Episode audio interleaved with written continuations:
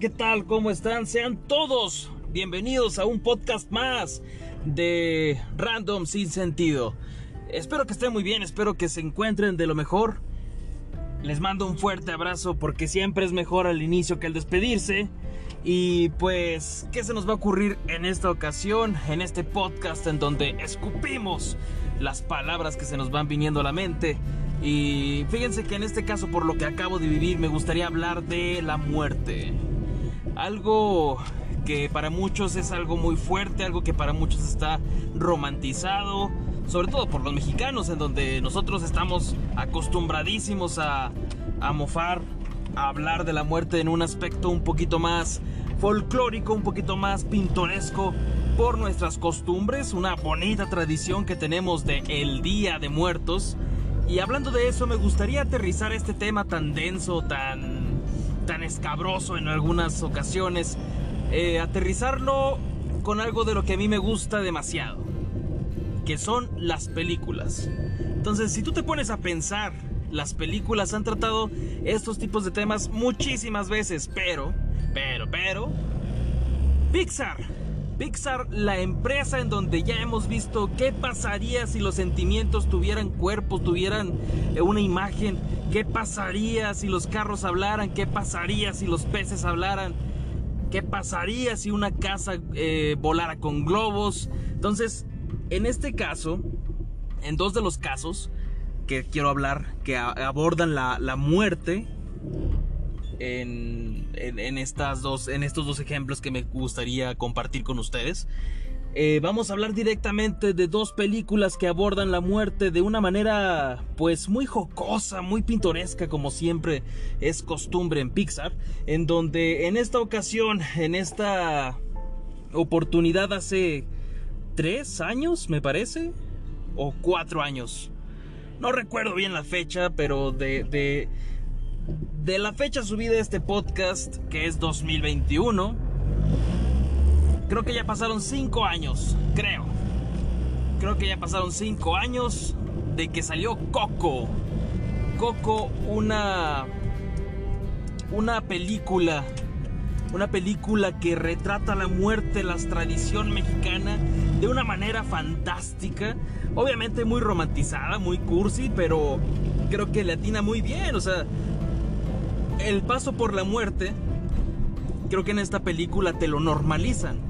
Algo que muchas personas tal vez eh, no han visto con buenos ojos o no han entendido la tradición mexicana del Día de Muertos, pero que simplemente es en, Coco lo pudieron aterrizar. Y fíjate, las personas que lo hicieron son unos amantes de México, pero no son mexicanos. Y ve el trabajo tan magnífico que hicieron. Eh, muchos, por muchos odiada, por muchos aclamada esta película, pero de que tiene una narrativa muy buena en la cual te ayuda a normalizar la muerte, donde te, te dan un paseo por esta esta narrativa, este consejo, esta filosofía, donde te dicen, oye, tranquilo, la muerte es un camino que todos recorremos algún día tarde o temprano. Aquí lo importante es el legado que tú dejas, el legado por el cual vas a ser recordado. La muerte es inevitable. El que te olviden, eso es una opción. ¿Qué estás haciendo ahorita mismo para que tu legado prevalezca? Porque esta película a pesar de que trata del final de un camino, te abre la puerta a que hay un más allá. Pero después de esto, tú lo romantizas y con, tan colorido segmento y tan, eh, tan bonita y divertida historia que le pusieron, tienes todo un sentido en el cual tú ponerte de acuerdo y decir, va, la muerte es algo normal, es un tema que puedo hablar, no tiene por qué escandalizarme, eh, yo voy a morir, mis padres van a morir, mis hermanos morirán en algún momento, mis amigos, mi familia, todos mueren.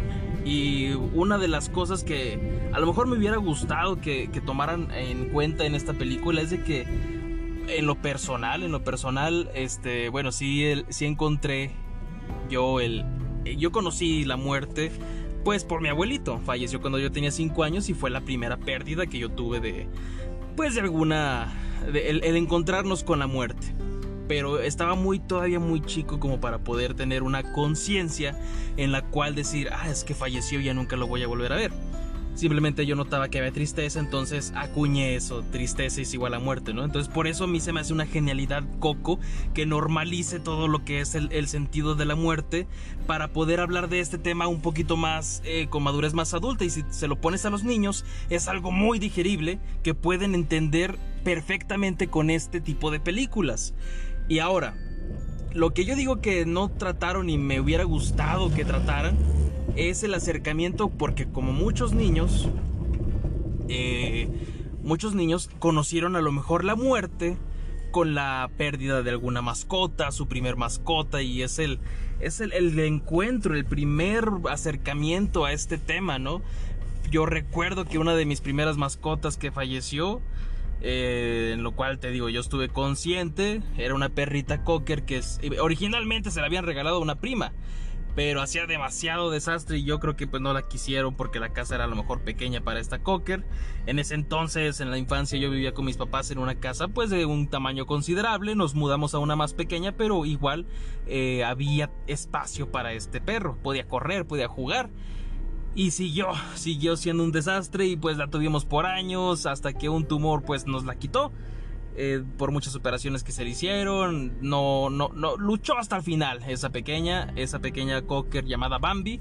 Y me tocó a mí, me tocó a mí tenerla pues así, en digamos en mis brazos, todo dramático, pero sí me tocó ahí tener sus últimos eh, alientos de, vida y, y, fue algo duro, pues yo tenía 11, 12 años más o menos y pues sí, sí, sí, caló, sí caló ahí en, la herida, pero te digo, es un acercamiento que todos tenemos con la pérdida de una mascota, más cuando pues como niños nos encariñamos demasiado, demasiado a las mascotas y es, es bueno, no tiene nada de malo.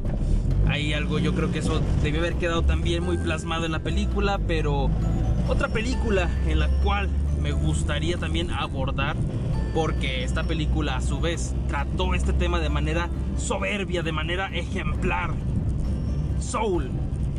Película de 2020, Navidad, super regalo, en donde pues nos relatan, sí nos, nos relatan todavía más, eh, un poquito más hacia los adultos, ¿no? Yo siento esta película un poquito más en trasfondo hacia los adultos, en donde ya te, no, no te normaliza, sino ya te dice el concepto como tal de muerte, en donde es un gran después el gran después vas para allá, pero no te dicen, no te dicen qué hay. Entonces es, es, el, es como el transcurso de toda tu vida. Digamos, para simplificarlo, esta película te dice totalmente de chingazo que disfrutes el viaje mientras llegas a tu destino, mientras llegas al gran después. Tienes que encontrar tu propósito, pero ese no es el por qué el vivir.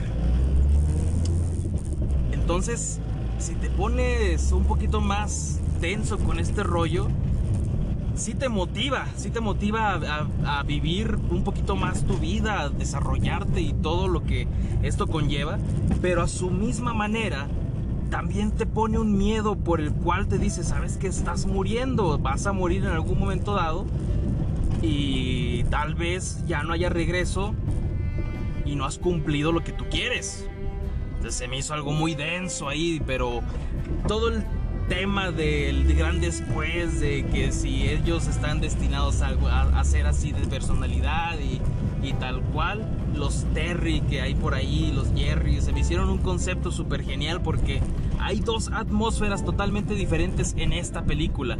Tenemos la atmósfera de, de Nueva York, totalmente ambientada con jazz, con nuestro personaje que pues es un pianista amante del jazz y tenemos por otro lado esta elocuente eh, posición de escena en donde eh, están los mencionados personajes Terry, Jerry y todas las almas que están por ir al mundo terrenal.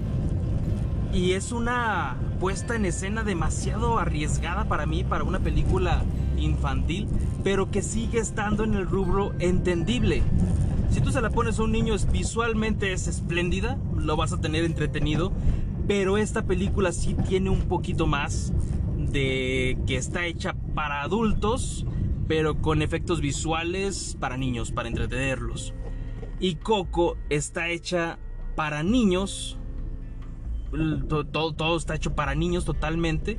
Y con un trasfondo como para entretener al adulto. Porque ¿quién no ha tenido pérdida de abuelita, de algún ser querido? Alguna figura de autoridad, de maternidad, de paternidad. Entonces, esa es la diferencia de estas dos películas que tratan sobre la muerte, pero de todos modos ambas es es este espléndido el cómo lo llevan. Para mí una está un poquito es lo que les decía en el podcast de Harry Potter y su nostalgia que te llevan conforme tú vas creciendo en tus etapas. Entonces, para mí estas películas Coco, pues sí ya teníamos teníamos seis años menos, cinco años menos que ahorita. Entonces, si te normalizó la muerte, después ya ahí te va una, un, problema un poquito más denso en el cual ya es reflexionar el cómo ir asimilando esta muerte, porque es el, el contexto de toda esta película, de cómo puedes asimilar tu muerte si todavía no tienes lo que has deseado, lo que has, eh, lo que te has privado a disfrutar o todavía no conseguido. Entonces, es muy fuerte el mensaje que trae Soul en este 25 del, del 2020, el regalo de Navidad. Pero se me hace se me hace muy lindo cómo ha tratado Disney la muerte porque desde el principio, desde el principio todo ha girado alrededor de la muerte. Cada trama siempre es alrededor de la muerte.